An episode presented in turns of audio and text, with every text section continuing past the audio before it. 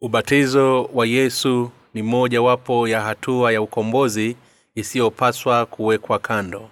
Matayo sula ya tatu wa kumi na tatu hadi mstari wa kumi na saba. Wakati huo yesu akaja kutoka galilaya mpaka yorodani kwa yohana ili abatizwe. Lakini yohana alitaka kumzuia akisema mimi nahitaji kubatizwa na wewe nawe waja kwangu. Yesu akajibu akamwambia kubari hivi sasa kwa kuwa ndivyo itupasavyo kutimiza haki yote. Basi akamkubali. Naye yesu alipokwisha kubatizwa mara akapanda kutoka majini na tazama mbingu zikamfunukia akamwona roho wa mungu akishuka kama huwa akija juu yake. Na tazama sauti kutoka mbinguni ikisema huyu ni mwanangu mpendwa wangu niliyependezwa naye ubatizo wa yohana mbatizaji. Nini maana ya toba? Kugeuka toka maisha ya dhambi na kumwamini yesu ili kutakaswa. Watu wengi ulimwenguni hawafahamu ni kwa nini yesu alikuja katika ulimwengu huu na kubatizwa na yohana mbatizaji. Hivyo hebu tuzungumzie juu ya sababu za ubatizo wa yesu na kujua juu ya yohana mbatizaji aliyembatiza yesu kwanza yatupasa kuwaza juu ya nini kilichomfanya yohana mbatizaji abatize watu katika mto yorodani. Inaelezwa katika matayo sula ya tatu mstari wa kwanza hadi wa kumi na mbili kwamba yohana mbatizaji alibatiza watu ili kuwarejesha kwa mungu tokana na dhambi kwa kutubu kwao. Kweli mimi ninawabatiza kwa maji kwa ajili ya toba. Mstari wa kumi na moja na sauti ya mtu aliyeye nyikani itengenezeni njia ya bwana yanyosheni mapito yake. Mstari wa tatu. Yohana mbatizaji alivaa vazi la singa za ngamia na kubeba kifurushi cha mzigo na kupiga kelele jangwani akihubiri ubatizo wa toba kwa msamaha wa dhambi. Alipiga kelele kwa watu tubuni mokozi wa wanadamu anakuja. Tayarisheni mapito kwake nyosheni njia ya wokovu. Acheni kuabudu miungu wa mataifa na mpokee bwana mioyoni mwenu. Geukeni kutoka wapi? Kutoka katika kuabudu sanamu na matendo mengine yote ya uovu katika maisha yaliyojaa dhambi. Hivyo inatupasa kufanya nini? Yatupasa kubatizwa katika yesu ili tuweze kutakaswa. Yohana mbatizaji alipaza sauti nyikani njoni niwabatize mkatakaswe dhambi zenu. Mwokozi masihi wenu anakuja ulimwenguni. Atachukua dhambi zetu zote akiwa ni mwana kondoo wa sadaka katika agano la kale na kuzitakasa zote. Katika agano la kale dhambi za kila siku zilitwikwa juu ya sadaka ya dhambi ambaye ni mbuzi wa kupitia kuwekewa mikono juu ya kichwa chake. Na mwenye dhambi na kwa zile zambi za mwaka mzima za waisraeli pia nazo zilitwikwa juu ya mbuzi wa kuhani mkuu katika siku ya upatanisho ambayo ilikuwa tarehe ya kumi na mwezi wa saba katika kila mwaka walawi sura ya kumi na sita mstari wa ishirini na tisa hadi mstari wa thelathini na moja. Kwa namna hiyo pia zambi za wanadamu zilipaswa kutwikwa zote mara moja juu ya yesu kupitia ubatizo ili ziweze kufutwa kupitia kwake. Hivyo yohana aliwasihi watu kumrudia yesu na kubatizwa naye. Kimsingi umuhimu wa ubatizo uliofanywa na yohana mbatizaji ulikuwa kwa ajili ya toba ambayo iliwarudisha waisraeli kwa yesu ambaye angekuja baadaye. Toba maana yake kugeuka toka maisha ya dhambi na kumwamini masihi ili kusamehewa dhambi zote. Watu wa israeli waliweza kukombolewa kwa kumtumaini masihi ambaye angelikuja baadaye kutakasa dhambi zao zote. Nasi pia tunakombolewa kwa kumwamini yesu aliyeshuka toka mbinguni miaka elfu mbili iliyopita na kutakasa dhambi za ulimwengu.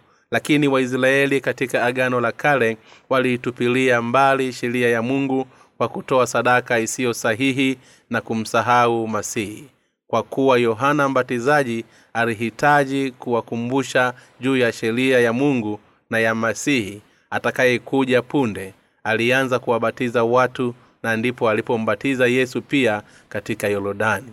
Watu wengi walikuja kwa yohana na walibatizwa wakitubu kwa kuabudu sanamu na kutupilia mbali sheria ya mungu yapo mambo matatu yasiyowekwa kando katika sheria ya utoaji kafara. Sadaka ya mnyama. Kwanza mnyama aliye hai. Kuwekea mikono na damu. Watu wote wa ulimwengu wanaokolewa kwa kumwamini yesu pale ambapo mafarisayo na masadukayo walipokuja kubatizwa yohana aliwafokea. Enyi wazao wa nyoka ni nani aliyewaonya ninyi kuikimbia hasila itakayokuja? Basi zaeni matunda ya pasayo toba wala msiwaze mioyoni mwenu kwamba tunaye baba ndiye ibrahimu. Kwa maana nawambia ya kwamba mungu aweza katika mawe haya kumwinua ibrahimu mtoto.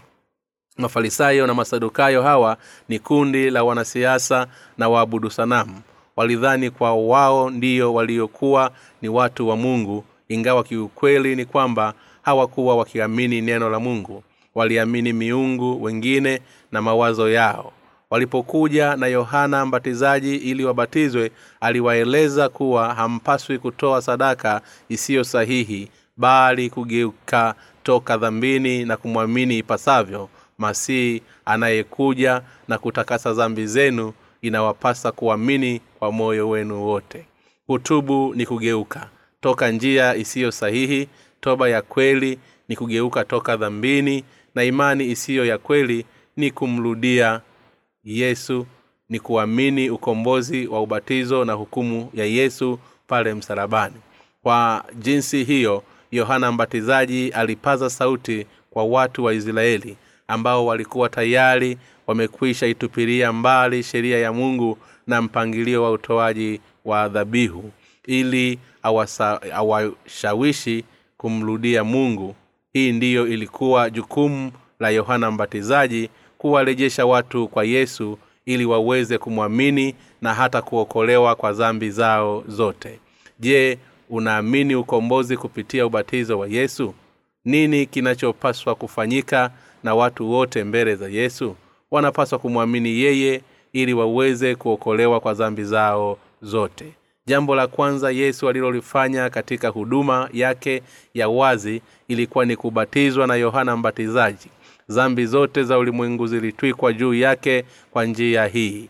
Hivyo ubatizo wa yesu ulikuwa ndiyo mwanzo wa uokovu wa mungu kwa wanadamu pamoja pia na tendo la haki kwa yesu kuweza kutakasa dhambi zote za ulimwengu mungu hukomboa wale wote wenye kuamini kweli kwamba yesu alichukua dhambi zote za ulimwengu juu yake kwa njia ya ubatizo.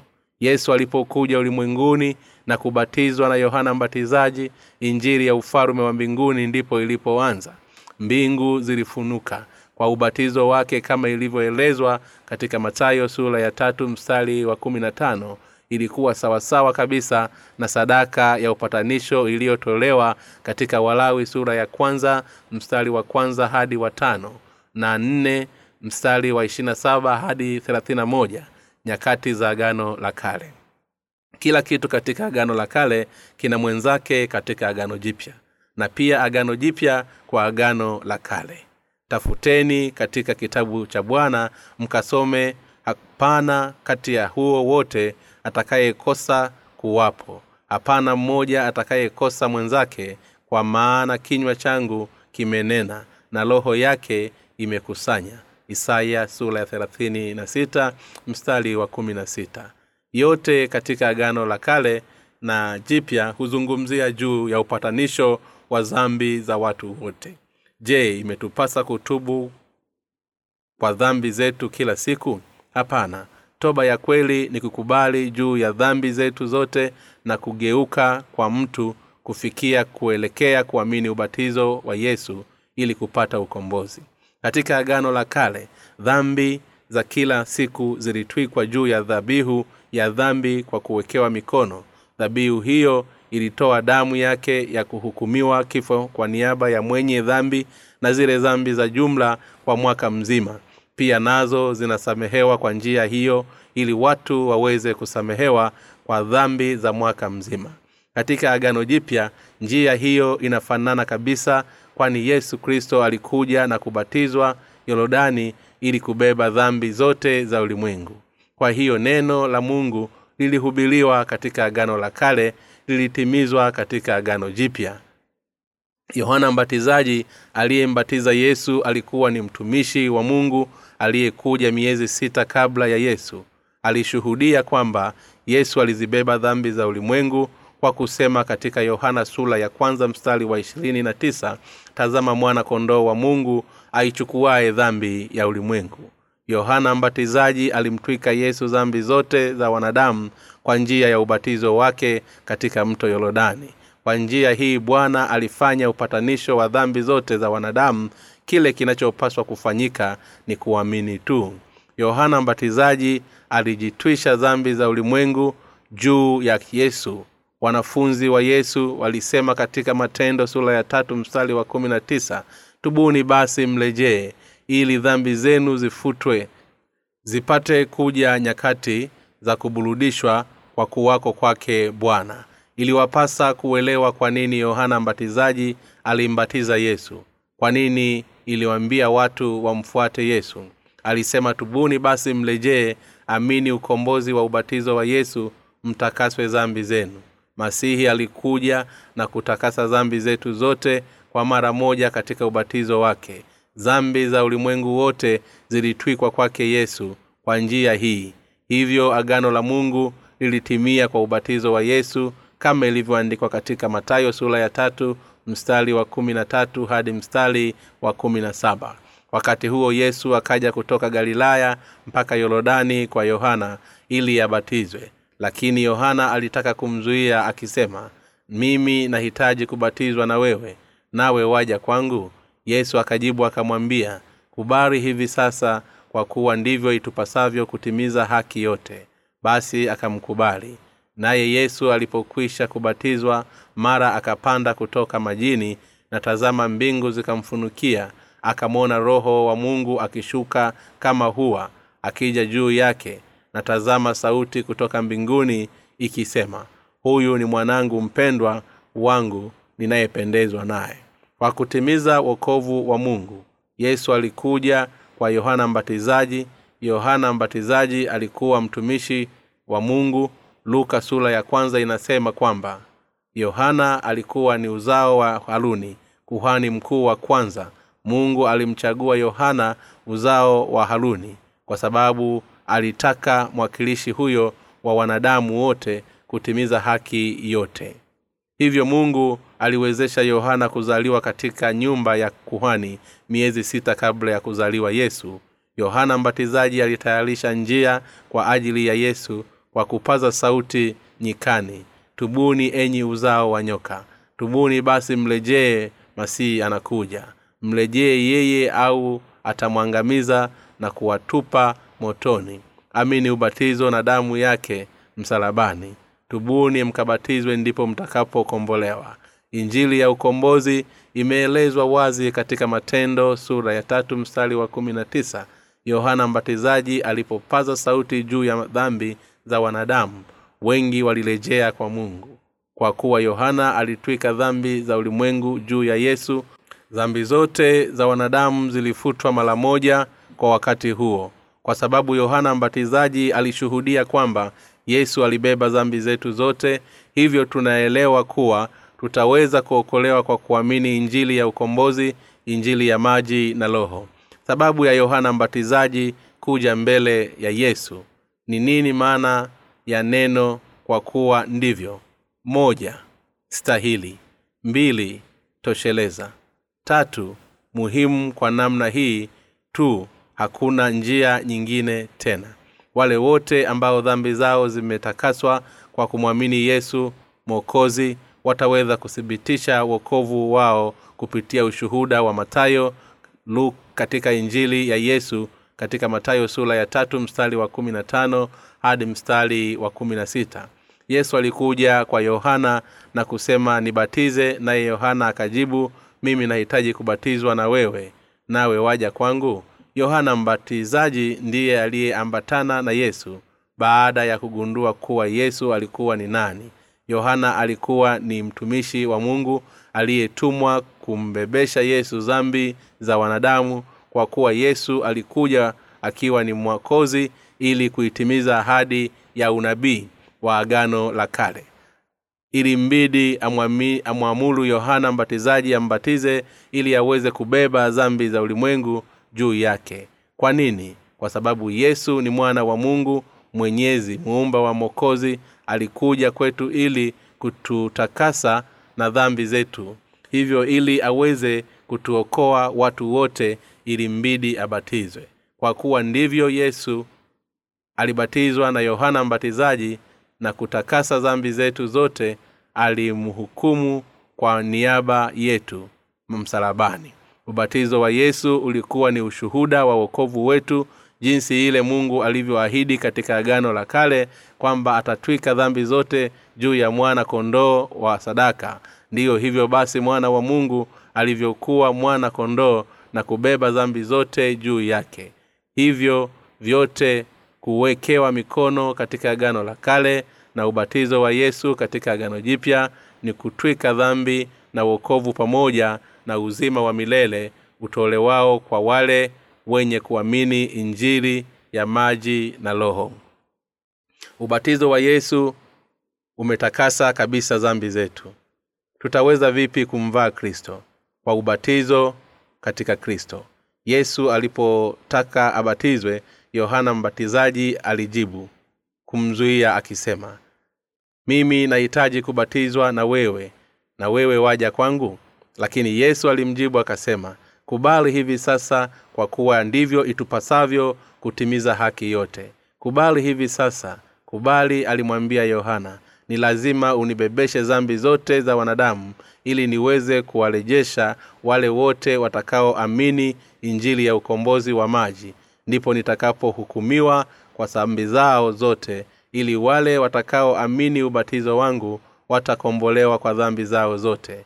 Nitwike dhambi zote za ulimwengu kwa ubatizo ili wawele, wale wote watakaokuja baadaye waweze kukombolewa dhambi zao zote mara moja na kwa wakati wote. Sasa basi kubali hivi sasa yesu alibatizwa na yohana mbatizaji na ubatizo wa yesu ulikuwa ni kulingana na sheria ya haki ya ukombozi wa mungu. Kwa kuwa dhambi zote zilitwikwa kwake yesu alipobatizwa leo tunaweza kukombolewa mara moja kwa wakati wote pale tu tutakapomwamini yesu kwa kuwa alichukua dhambi zetu zote kwa kuwekewa mikono na kufa msalabani kwa niaba yetu. Hivyo leo ameketi kuume kwa mungu tutaweza kuokolewa kwa kuamini ukombozi wa maji na roho. Ndiye yesu aliyetuokoa toka dhambi za ulimwengu. Tutaweza kuokolewa kwa kumwamini yesu aliyechukua dhambi zetu zote na kulipa mshahara wa dhambi msalabani. Ubatizo wa yesu ulikuwa ndiyo mwanzo wa injili ya ukombozi. Ubatizo wa ukombozi umetajwa mara nyingi katika bibilia na mtume paulo pia alisema katika wagalatia kwamba alisulubiwa na kristo kwa kuwa alibatizwa katika kristo na kumvaa kristo. Mtume paulo alizungumzia juu ya imani yake katika ukombozi kupitia ubatizo wa yesu na kifo chake msalabani. Hubari hivi sasa yohana mbatizaji alikuwa na jukumu gani? Jukumu lake lilikuwa kutwisha dhambi zote za ulimwengu juu ya yesu akiwa ni kuhani mkuu wa wanadamu wote. Yesu alisema kwa kuwa ndivyo itupasavyo kutimiza haki yote. Haki yote maana yake kufutilia mbali dhambi zote kwa ubatizo wa yesu na kuwawekea watu huru pasipo dhambi ndani ya moyo yao. Basi akamkubali. Yesu alibatizwa katika mto yorodani. Kama jinsi ile kuhani mkuu alivyoweka mikono juu ya juu ya kichwa cha mbuzi ndivyo yohana mbatizaji pia aliweka mikono yake juu ya yesu na kumtwika dhambi zote za ulimwengu. Yohana mbatizaji alikuwa ni kuhani mkuu aliyetenda kazi ya kutwika dhambi zote za ulimwengu juu ya yesu akiwa ni mwakilishi wa wanadamu. Mungu na twika dhambi zote za ulimwengu juu ya mwana kondoo yesu. Hivi ndivyo dhambi zote za wanadamu zilitwikwa juu ya yesu. Yohana mbatizaji aliweka mikono yake juu ya kichwa cha yesu akamzamisha katika maji na akaondoa mikono yake pale yesu alipoibuka toka kwenye maji ubatizo wa yesu alileta wokovu wa haki. Hivyo yesu aliokoa wanadamu wote watakaoamini ubatizo wake. Mbingu zikamfunikia na sauti ikatoka mbinguni. Kuanzia lini mfalume wa mbinguni ulikuwa wazi? Kuanzia siku zile za yohana mbatizaji matayo sura ya kumi na moja mstari wa kumi na mbili. Naye yesu alipokwisha kubatizwa mala akapanda kutoka majini. Tazama mbingu zikamfunukia akamwona roho wa mungu akishuka kama huwa akija juu yake. Na tazama sauti kutoka mbinguni ikisema huyu ni mwanangu mpendwa wangu ninayependezwa naye. Matayo sura ya tatu mstari wa kumi na sita hadi mstari wa kumi na saba yesu alipobeba dhambi zetu za ulimwengu kwa ubatizo wake mbingu zilifunukia. Hivyo agano la mungu ambalo alikuwa ameliweka miaka zaidi ya elfu moja hapo nyuma liliweza kutimia kwa ubatizo wake yesu katika mto yorodani. Hivyo basi yesu akiwa ni mwana kondoo wa mungu aliokoa watu wote ulimwenguni kwa dhambi zao dhambi zote za ulimwengu zilitwikwa juu ya yesu na kutimiza mapenzi ya mungu. Inashuhudia katika yohana sura ya kwanza mstari wa ishirini na tisa tazama mwana kondoo wa mungu aichukuaye dhambi ya ulimwengu. Kwa kuwa dhambi zote za ulimwengu ziliwekwa juu ya yesu mwana kondoo wa mungu alikwenda nazo msalabani goligota baada ya miaka mitatu akiwa na mzigo huo mabegani mwake. Baadaye ya kuubeba dhambi zote kwa ubatizo wake kila mahali alipokwenda aliwaambia wale waliompokea kwa imani kwamba dhambi zao zote zimesamehewa. Katika yohana sura ya nane mstari wa kumi na moja aliwaambia yule mwanamke aliyeshikwa ugoni nami pia sikuhukumu. Hakuweza kumhukumu kwa kuwa aliyepaswa kuhukumu, kuhukumu ni yesu pekee aliyebeba dhambi zake zote. Hivyo aliwaambia watu wote kuwa yeye ndiye mwokozi wa wenye dhambi. Kwa kuwa yesu mwana wa mungu alibeba dhambi zetu zote kila amwaminie hapa ulimwenguni ataweza bila shaka kutakaswa. Mbingu zilimfunukia alipobatizwa.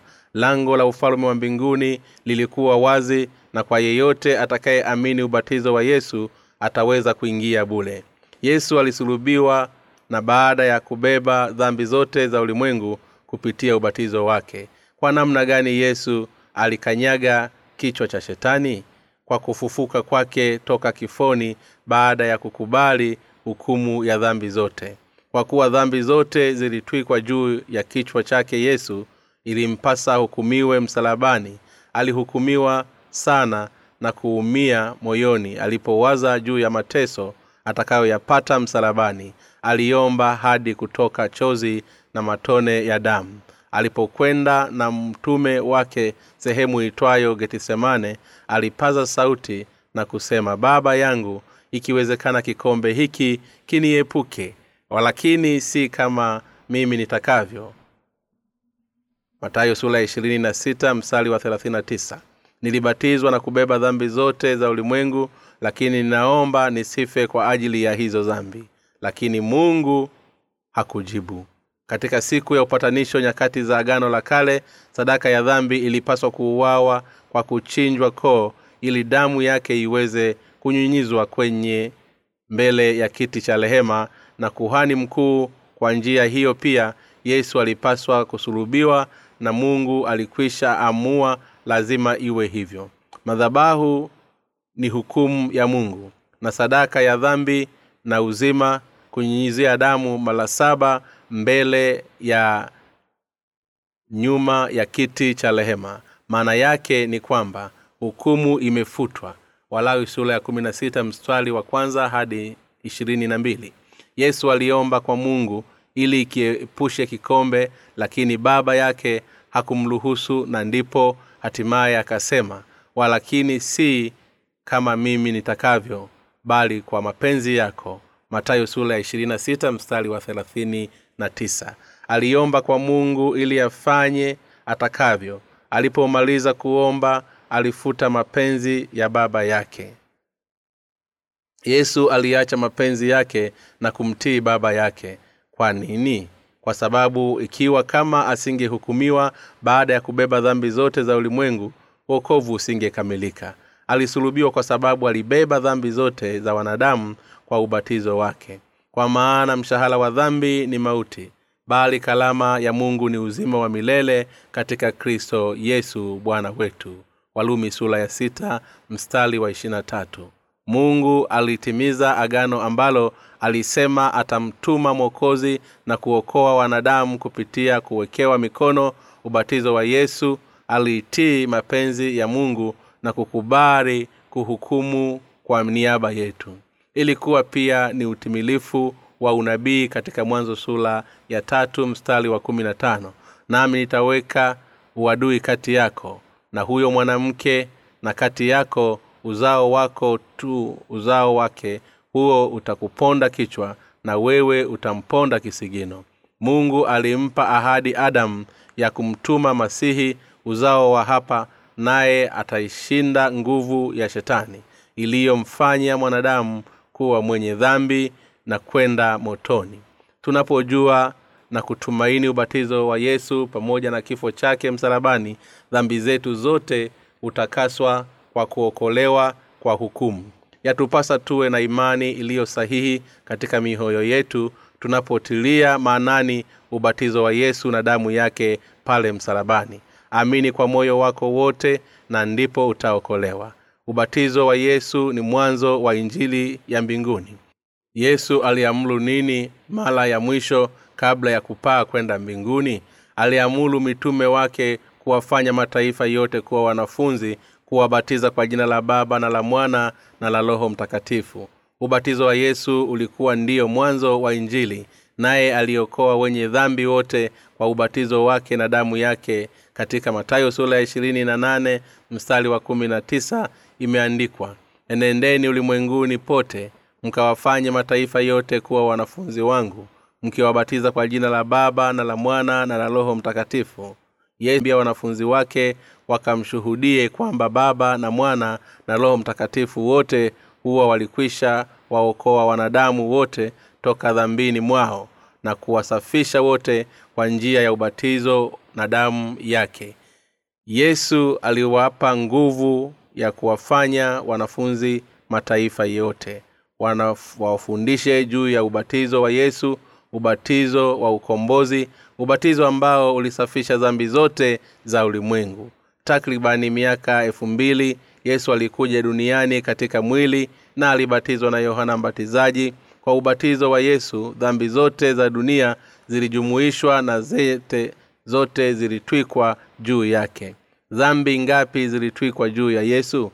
Je ni pamoja na zile za kesho? Anatuambia kwamba hata na zile za kesho nazo zilitwikwa juu yake. Dhambi za watoto wale wote wa kizazi cha kale sasa na zijazo hata zile za adamu zilitwikwa juu ya yesu. Je itawezekana kuwa hakuna tena dhambi? Je itawezekana kuwa sisi hatuna dhambi kwa sababu yesu alibeba dhambi zetu zote duniani kwa ubatizo wake ili wale wote wamwaminio waweze kuwa hulu kwa dhambi na tena kuwa na uwezo wa kuingia ufalume wa mbinguni. Bali yeye aitendaye kweli huja kwenye nulu ili matendo yake yaonekane wazi ya kuwa yametendwa katika mungu. Yohana sula ya tatu wa na moja yesu alitakasa dhambi zetu zote kwa ubatizo wake na damu yake msalabani kifo chake na ufufuo wake hivyo kwa kuamini ubatizo wake kifo chake msalabani na kutu, kutuokoa kwa dhambi zako zote. Ili ndiyo imani ya ukombozi. Tunapoamini ubatizo wa yesu na damu yake kristo tunaokolewa. Tunapomwamini katika njia isiyo sahihi je tutakuwa wenye haki au wenye dhambi? Tunakuwa wenye haki. Je hatuna dhambi tena ingawa si wakamilifu? Ndiyo hatuna dhambi. Kuamini ubatizo wa yesu na hukumu yake msalabani ni kuwa na imani sahihi iliyokamilika. Kubatiza na kubatizwa katika jina la yesu. Ni lini ilikuwa ni mwanzo wa injili ya mbinguni? Katika ubatizo wa yesu. Kwa kuwa watu si viumbe wakamilifu watumishi huwabatiza wale wanaoamini ubatizo wa yesu na damu yake ili kuwafanya waweze kukili imani hiyo. Waliozaliwa upya mara ya pili hawakikishe wameokolewa kwa kubatizwa kwa jinsi hiyo na ubatizo wa yesu ili kuhakikisha wazi imani yao. Kwanza mtumishi husali akiweka mikono yake juu ya kichwa cha mtu aliyeokoka huku akiomba baraka za mungu ili mtu huyo aweze kumwabudu mungu hadi siku zote za maisha. Ndipo humbatiza kwa jina la baba na la mwana na la roho mtakatifu. Tunambatizwa kwa msingi wa imani yetu katika ubatizo wa yesu na damu yake. Ubatizo huu ni kuonyesha kwamba dhambi zetu zote zilitwikwa juu ya yesu. Hivyo kwamba mtu aliyebatizwa kufa pamoja na yesu na kufufuka pamoja naye kubatizwa ni kutoa tamko la imani katika kumtwika yesu dhambi kupitia ubatizo wake hukumu yake kwa ajili ya dhambi na kufufuka kwake. Naye ni tamko la imani mbele za baba mwana na roho mtakatifu na mbele ya ndugu katika imani. Ni kukili katika kuzaliwa upya mara ya pili katika maji na roho. Wale wanaomwamini yesu wakijua ukweli wa maana ya ubatizo wa yesu na damu yake msalabani hakika huokolewa kwa dhambi zao zote duniani. Hivyo wamebatizwa katika jina la baba na mwana na la roho mtakatifu. Ya kale yamepita tazama yamekuwa mapya. Wakorinso wa pili sura ya tano mstari wa kumi na saba. Mambo yetu ya kale yamepita na tumezaliwa upya mara ya pili tukiwa watu wa imani ili kuhakikisha mioyoni mwetu tunabatizwa tunabatizwa katika jina la yesu kuamini ubatizo wa yesu. Maisha baada ya kuzaliwa upya mara ya pili kwa ubatizo wa yesu na damu yake msalabani. Waliozaliwa upya huishi kwa ajili ya nini? Huishi kwa ajili ya ufalume wa mungu na haki yake wakihubiri injili ulimwenguni pote. Maisha baada ya kukombolewa na kuzaliwa upya mara ya pili lazima yajumuishe imani ya neno la mungu. Haipaswi kuwa ni imani ya hisia ambayo mtu anapasa kutubu dhambi za kila siku. Bali inapaswa yaiwe ni maisha ya uaminifu ambayo tuna hakika wa kila siku kwamba yesu alibeba dhambi zetu zote kwa ubatizo wake dhambi zetu zote zilitwikwa kwake yesu pale alipobatizwa na baadaye aliishi miaka mitatu akiwa na mzigo huo hadi pale alipokubali kuhukumu dhambi hizo zote kusulubiwa. Hivyo sisi tunaoamini yatupasa kuwa na imani ya maandiko ya neno na si kwa hisia hata kidogo. Ikiwa tutashindwa ndipo tutakapokuwa na wasiwasi juu ya dhambi zetu kila siku baada ya kukombolewa na kuzaliwa upya. Tuachane na swala juu ya tuonavyo kuhusu dhambi na kuamini injili ya maji na damu tu. Haya ndiyo maisha ya mtu aliyekombolewa anavyopaswa kuishi. Yohana mbatizaji alisema nini juu ya yesu? Alisema tazama mwana kondoo wa mungu aichukuaye dhambi ya ulimwengu. Yohana sura ya kwanza mstari wa ishirina tisa alishuhudia kwamba yesu alibeba dhambi zote za leo kesho na kesho kutwa kuanzia ile ya asili. Je hakuchukua dhambi zote? Je dhambi zote hakuzitwika kwa yesu? Dhambi za ulimwengu ni pamoja na zote za kale sasa na wakati ujao. Yatupasa kuhakiki injili ya ukombozi kwa kupitia ubatizo wa yesu. Wale wote wanaoamini ukweli wa ubatizo wa yesu na damu yake wataokoka. Yeyote aaminiye ubatizo wa yesu hana tena dhambi moyoni. Ingawa watu wengi hudhani kwamba bado wana dhambi kwa sababu hawaelewi kwamba dhambi zao zote zilikwishwa twikwa juu ya yesu tayari kwa ubatizo wake hudanganywa na shetani. Shetani huwaongoza kwa kupitia mawazo yao ya kimwili. Wewe unatenda dhambi kila siku utawezaje kuokolewa na dhambi? Wanapaswa kumwamini mungu tu ili wasiwe na dhambi lakini shetani huwashambulia ili wajione kuwa ni wenye dhambi kwa kuwa wanaendelea kutenda dhambi. Hakuna yeyote awezaye kuwa na dhambi ikiwa ataamini ubatizo wa yesu na damu yake msalabani. Kwa kuwa tunaishi hapa duniani tukiwa ni viumbe tusio wakamilifu na dhaifu. Kamwe hatuwezi kusema tunakuwa wenye haki kupitia matendo yetu pekee. Lakini tunaweza kusema kwa imani kwa kuwa tumeokolewa kwa ukweli wa ubatizo wa yesu na damu yake msalabani. Pale tunapookolewa kwamba kwa kuamini ubatizo wa yesu na damu yake mioyo yetu hutakaswa. Tunajua kwa uhakika kuwa hatuna dhambi wimbo nimekombolewa umekombolewa wote tumekombolewa. Ni furaha iliyoje kuishi na matamanio ya kuhubiri injili kwa watu wote na kuelewa kuwa tunaongozwa na roho. Bila shaka sisi wenye kuamini hutenda dhambi kila siku lakini hatuna dhambi. Tuna ubatizo wa yesu na damu yake mioyoni mwetu. Mioyo yetu hapo awali ilijawa dhambi lakini sasa tunaamini ubatizo wa yesu sasa tunaweza vipi kuwa wenye dhambi? Hili ni agano nitakaloagana nao baada ya siku zile anena bwana. Nitatia sheria zangu mioyoni mwao na katika mazao nitaziandika ndipo anenapo. Waibrania sula ya kumi mstari wa kumi na sita.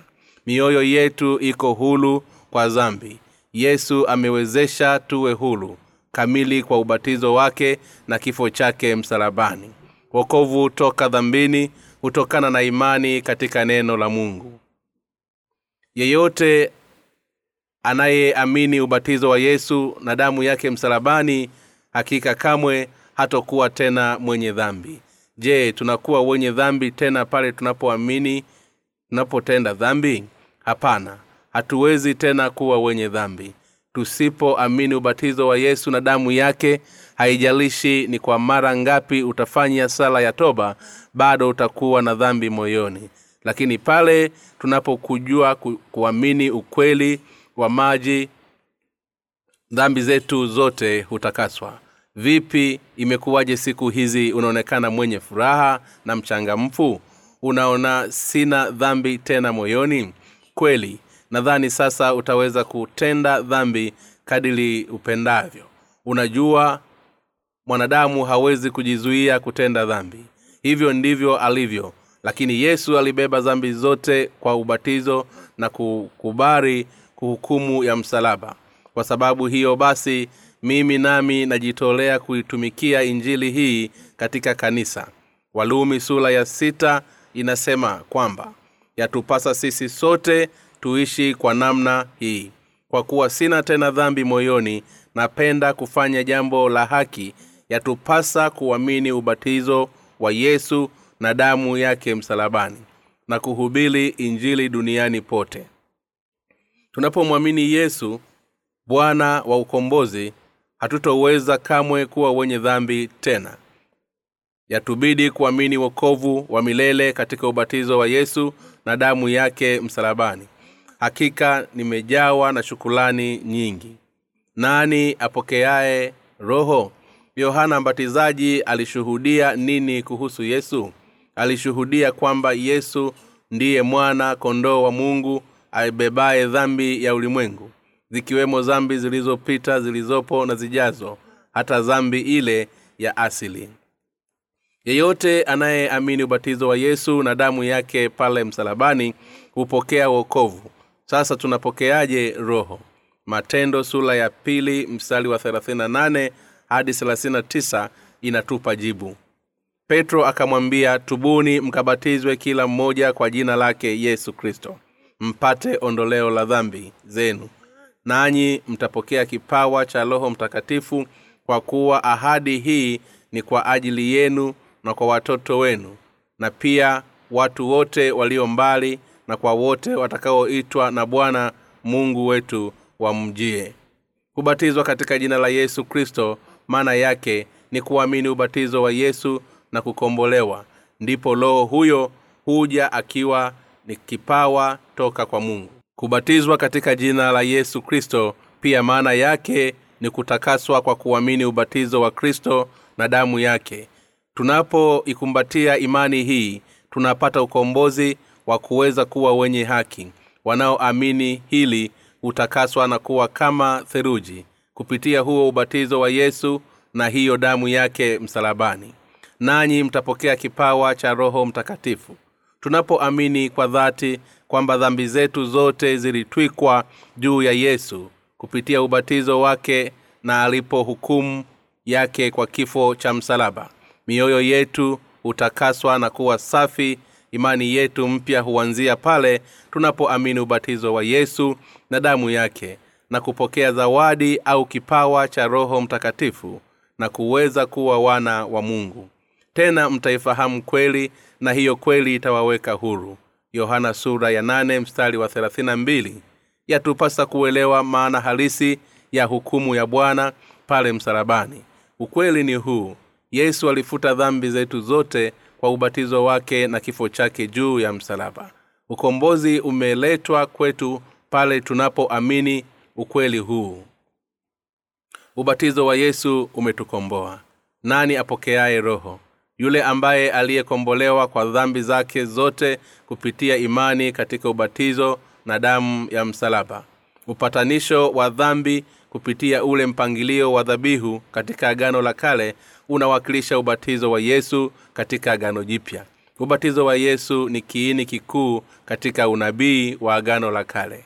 Upande wa pili katika kuweka mikono wakati wa agano la kale utaweza kupatikana katika tendo la ubatizo wa yesu katika agano jipya. Dhambi zote za ulimwengu zilitwikwa juu ya yesu kupitia ubatizo kwa namna ile ambayo dhambi zote za waisraeli zilivyotwikwa juu ya wanyama wa kafara kwa kuwekewa mikono. Je ni kweli yatupasa kuamini ubatizo wa yesu ili tuweze kuokolewa kwa dhambi zetu zote? Ndiyo yatupasa hakika. Lazima tukubali ukweli juu ya yesu kubeba dhambi zote za ulimwengu. Kwa ubatizo wake tusipoamini ubatizo wa yesu dhambi zetu kamwe hazitoweza kuwa juu ya yesu. Lazima tuiamini hilo ili wokovu wetu ukamilike bila hivyo hatutoweza kuwa wenye haki. Yesu ameokoa wale wote wenye dhambi duniani kwa njia iliyo sahihi na ya haki kupitia ubatizo wake. Hapakuweza kuwepo na njia nyingine yoyote ile zaidi ya hii kwa sababu ubatizo wa yesu ulikuwa ni mlolongo wa kutwika dhambi juu yake. Lazima tuamini kwa moyo wetu wote utakaso ambao ni wa kudumu milele lazima pia tuamini damu ya yesu kuwa ndiyo hukumu ya dhambi zetu. Kwa hiyo vyovyote yule anayeamini ubatizo na damu ya msalaba ameokolewa. Yatupasa kuamini ubatizo wa yesu ili tuweze kuingia ufalume wa mbinguni. Hii ndiyo injili pekee ya kuweza kukombolewa kwa dhambi zetu zote hata kukwepa hukumu ya haki ubatizo wa yesu katika agano jipya na kuwekea mikono katika agano la kale ni vitu vinavyoshabihiana moja kwa moja. Ni viunganishi kwa kila kimoja katika agano la kale na katika agano jipya. Katika agano jipya yohana mbatizaji alikuja duniani miezi sita kabla ya yesu. Yesu alivyobatizwa huo ndio mwanzo wa injili ya yesu kristo mwana wa mungu. Marko sula ya kwanza mstari wa kwanza injili ilianza pale kipindi yesu alipobeba dhambi ya ulimwengu kwa ubatizo wake. Huduma ya wokovu kwa wanadamu ilifanyika kwa kupitia matukio ya kuandamana kuzaliwa kwa yesu ubatizo wake kifo chake msalabani ufufuko wake na kupaa kwake mbinguni. Tunapofahamu haya na kuelewa pamoja na kuamini mlolongo huu kuelekea wokovu wetu basi tunakuwa moja kwa moja tumeokoka kwa dhambi zetu zote. Ubatizo wa yesu ndiyo mwanzo wa injili. Bari damu yake msalabani ilikuwa ni hitimisho la wokovu wetu. Mwanzo wa injili ya yesu kristo mwana wa mungu. Marko sura ya kwanza mstari wa kwanza. Kamwe si rahisi kuondoa moja kati ya matendo ya haki ubatizo wake damu yake msalabani kufufuka kwake kupaa kwake na kuja kwake mara ya pili katika injili ya mwana wa mungu. Yesu alikuja ulimwenguni ikiwa katika mwili wa mwanadamu na kusafisha dhambi zetu zote sisi wanadamu kwa ubatizo wake. Na huo ndio mwanzo wa injili ya mbinguni. Ikiwa hata moja ya haya yatakosekana katika injili hakika injili hiyo haitokamilika kabisa. Hivyo ikiwa mtu ameokoka yaani kuzaliwa upya mara ya pili ni lazima awe ameamini ubatizo wa kristo na damu yake. Nyakati hizi watu wengi hawaamini ukweli huu wa ubatizo wa yesu na damu yake. Wao hudhani kuwa ubatizo wa yesu ulikuwa ni ibada tu. Hili ni jambo hatari sana kushindwa kuelewa. Yeyote anayemwamini yesu ni lazima aamini ubatizo na damu yake. Dhambi zetu zitawekwa kufutwa vipi ikirahisi kwa kuomba sala ya toba? Dhambi zetu alitwikwa yesu pale alipobatizwa na yohana mbatizaji. Hapana kabisa njia nyingine ambayo yesu angeweza kubeba dhambi za wanadamu juu yake. Yatupasa kuzaliwa upya mara ya pili kwa maji na kwa roho ili tuweze kuingia ufalume wa mbinguni. Hakuna ukombozi pasipo maji ya ubatizo na damu ya msalaba na roho. Ni kwa yule tu aliyezaliwa upya mara ya pili ndiye atakayemwona mungu kama yesu alivyomwambia nikodemo katika yohana sula ya tatu mstari wa tano. Wokovu wa kweli huja kwetu ikiwa tu tutaamini ubatizo wa yesu na damu yake pale msalabani. Je tutaweza kuokolewa pasipo ubatizo wa yesu? Kwa njia gani amekuwa mwokozi wetu? Kwa kubeba dhambi zetu zote kupitia ubatizo wake.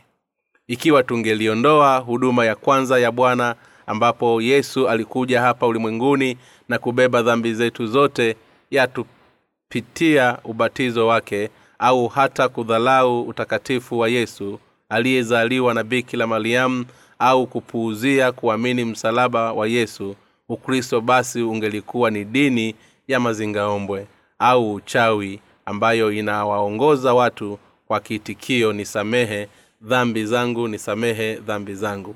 Kama wafanyavyo watu wa imani ya budha katika mahekalu yao. Kuondoa ubatizo wa yesu utakuwa na maana kwamba dhambi zetu hazikutwikwa juu yake. Hapo imani yetu itakuwa haina thamani na kutufanya tusiwe tofauti na mdaiwa anayedai kulipa deni lake lote hali hajalipa chochote. Itafanya tuwe waongo. Ikiwa mdaiwa atasema kwamba amekwisha lipa deni lake lote. Wakati ukweli ni kuwa hajalipa chochote bado ataendelea kuwa mdaiwa kweli na kwa hisia. Yesu alitakasa wanaomwamini kwa maji ya ubatizo na kuwafanya kuwa watoto wa mungu. Yesu alibeba dhambi zote za ulimwengu kupitia yohana mbatizaji ili wale wote wanaoamini waweze kutakaswa.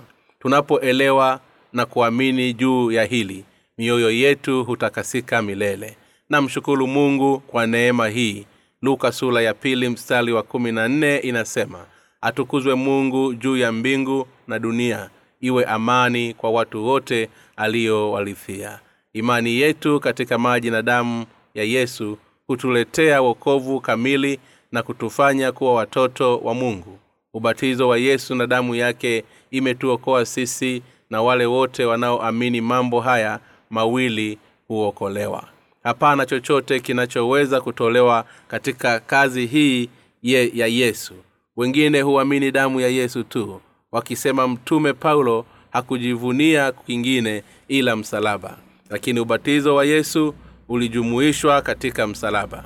Tunaweza kuona katika walumi sura ya sita kwamba paulo alibatizwa katika kristo na kufa na kristo na pia katika wagalatia wagalatia mbili mstari wa ishirini. Nimesulubiwa pamoja na kristo lakini ni hai wala si mimi tena bali kristo yu ndani yangu. Na uhai niliyo nao sasa katika imani ya mwana wa mungu ambaye alinipenda akajitoa nafsi yake kwa ajili yangu. Na katika wagalatia sura ya tatu mstari wa ishirini na saba hadi ishirini na tisa maana ninyi nyote mliobatizwa katika kristo mmemvaa kristo. Hapana myahudi wala myunani hapana mtumwa wala hulu hapana mtu mme wala mtu mke. Maana ninyi nyote mmekuwa mmoja katika kristo yesu. Na kama ninyi ni wa kristo basi mmekuwa uzao wa ibrahimu na warithi sawasawa na ahadi. Kubatizwa katika kristo maana yake ni kuamini yale yote aliyoyafanya hapa ulimwenguni.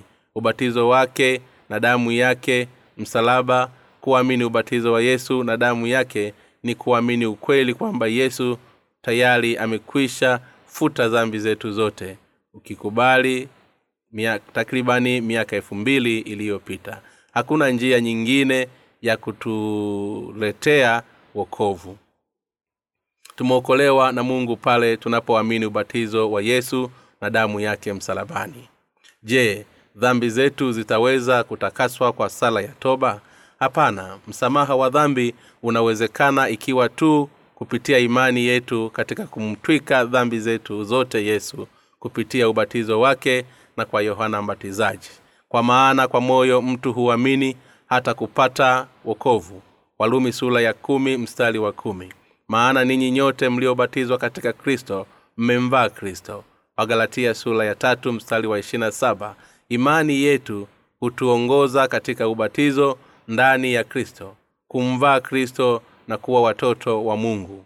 Yesu alipokuja ulimwenguni na kubatizwa dhambi zetu zote na zile za ulimwengu zilitwikwa juu yake. Imani yetu imetuongoza kuwa kitu kimoja na kristo. Tunakufa pale alipokufa. Tulifufuliwa pale alipofufuka. Sasa kwa kuwa tunaamini ubatizo wa yesu damu na ufufuo wake kupaa kwake na kuja kwake tena basi tutaweza kuingia ufalme wa mbinguni na kuishi milele. Watu wanapoamini damu ya yesu pekee kamwe hawawezi kuzuia kupata tabu ya dhambi zinazobaki mioyoni mwao. Kwa nini? Kwa sababu hawajui wala kukubali maana ya ubatizo wa yesu ambao huchukua dhambi zote katika mioyo ya dhambi na kuwafanya weupe kama theruji milele. Je unaamini ubatizo wa yesu na damu yake kuwa ndivyo vitu vitokoavyo toka dhambini? Ubatizo wa yesu imani yako ni bule pasipo imani ya ubatizo wa yesu hakika hutoweza kukombolewa dhambi zako na utakuwa umejiingiza katika upendo usiokuwa na matunda wale wenye kuamini msalaba peke yake husema yesu ni bwana kwangu mwokozi aliyenifia msalabani. Alifufuka toka kuzimu na kushuhudia ufufuo wake kwa siku arobaini kabla ya kupaa mbinguni na sasa ameketi kuume kwa mungu. Naamini kwamba atakuja mara ya pili kutuhukumu na, na, na naomba yesu anibadilishe kabisa ili niweze kukutana naye o mpendwa yesu bwana wangu huomba msamaha kwa dhambi zao wakitumaini kutokuwa na dhambi mala lakini baada wanabaki na dhambi za moyoni. Namwamini yesu lakini bado nina dhambi moyoni. Nampenda yesu lakini bado nina dhambi moyoni. Siwezi kusema tafadhali njoo kwangu bwana harusi kwa sababu nimi dhambi na siwezi kuwa na uhakika wa uokovu wangu hivyo natumaini yesu atakuja pale tu nitakapokuwa safi na kujitayarisha na pale tu nitakapokuwa na sali sala ya toba kwa dhati. Napenda yesu kwa moyo wangu wote lakini sikuthubutu kuwa mbele ya uso wake kwa sababu dhambi zangu katika moyo. Ikiwa yesu angewauliza watu wa aina hii kwa nini unadhani, wewe ni mkamilifu? Wangeliweza kujibu bwana najua mimi si mwenye haki kwa sababu bado naendelea kutenda dhambi kila siku. Hivyo tafadhali niite utakavyomwita mwenye dhambi. Hawana uhakika kwamba mungu muumba hakimu ataweza kuwakubali kuwa ni wenye dhambi au kuwafanya kuwa watoto wake bwana harusi alikuja na kumaliza matatizo ya dhambi bibi harusi lakini kwa sababu bibi harusi hakuwa makini katika ukweli huu anaendelea kuteseka. Tunapodhani kuwa ni wenye dhambi kwa sababu tu tunatenda dhambi kwa miili yetu hapo hatuna imani na mungu.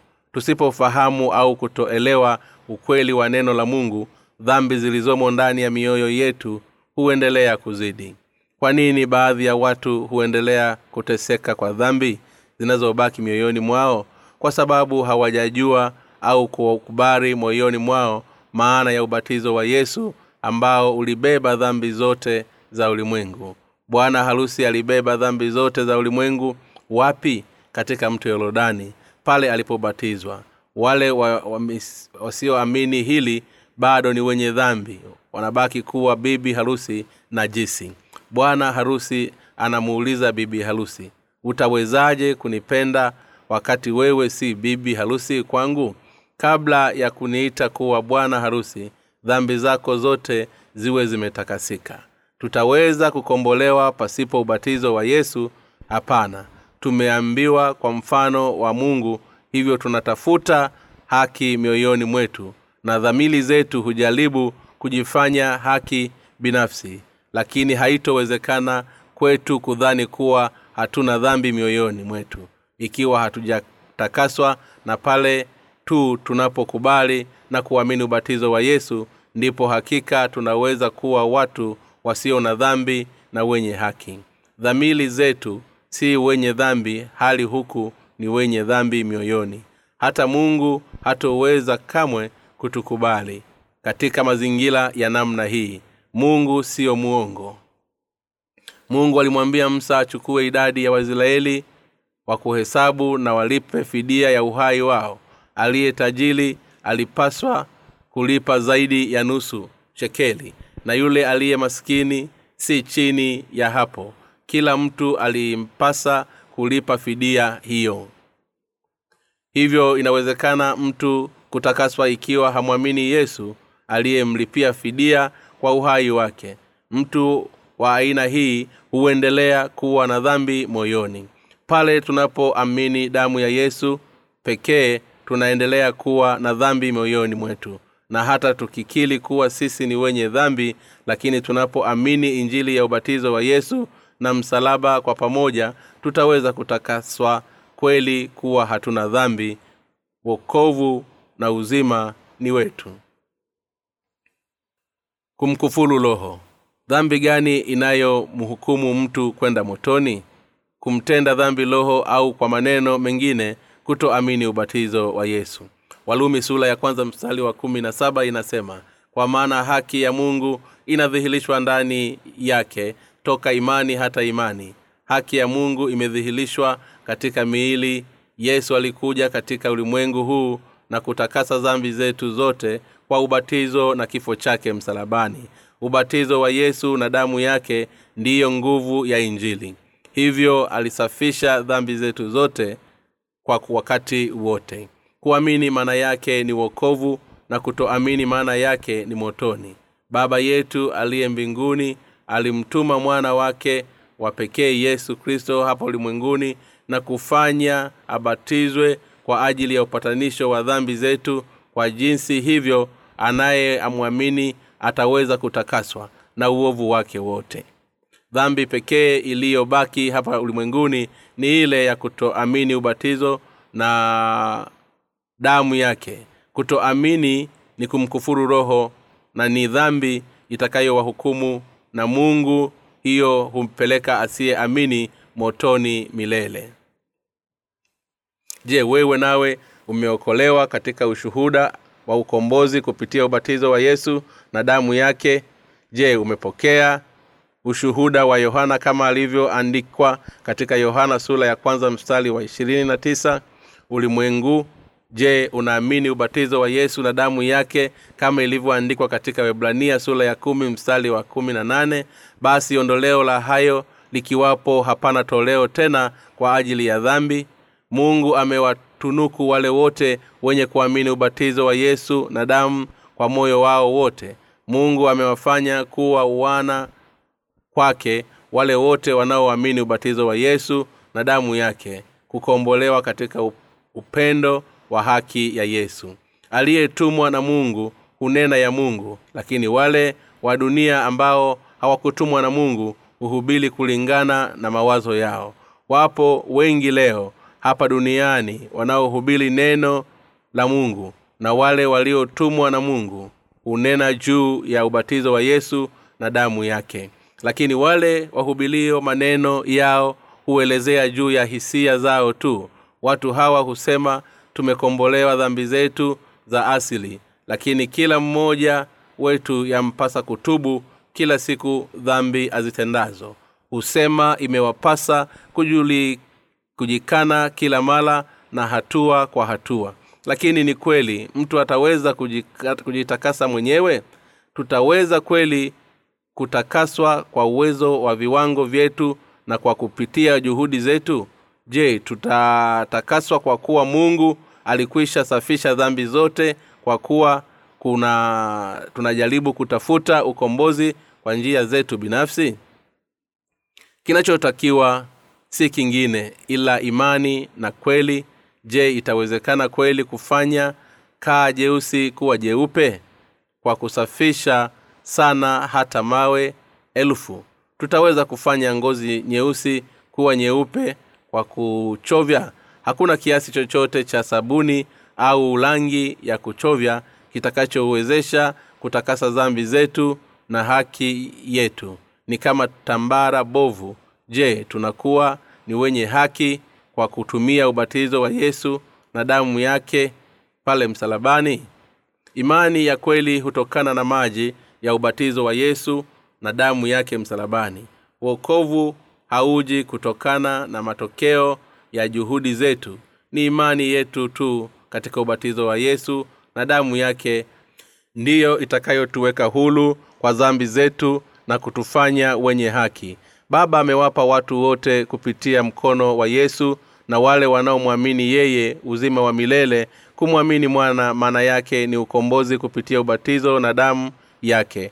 Wale wote wenye kuamini watapata uzima wa milele.